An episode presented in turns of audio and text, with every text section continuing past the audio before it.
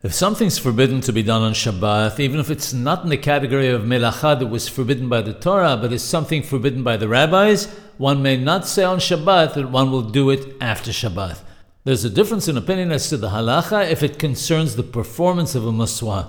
If, for instance, after Shabbat someone is planning on writing a Sefer Torah or Tefillin or Mezuzah, which are items considered to be pertaining to heaven, then, according to one opinion, it is permitted to mention it on Shabbat.